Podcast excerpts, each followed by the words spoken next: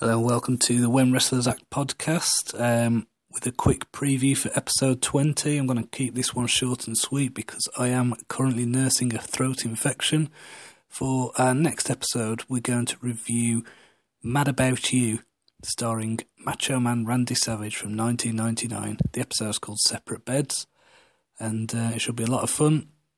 As ever, if you want to follow us on Twitter, it's at WWA Podcast, and visit whenwrestlersact.com for all the latest news.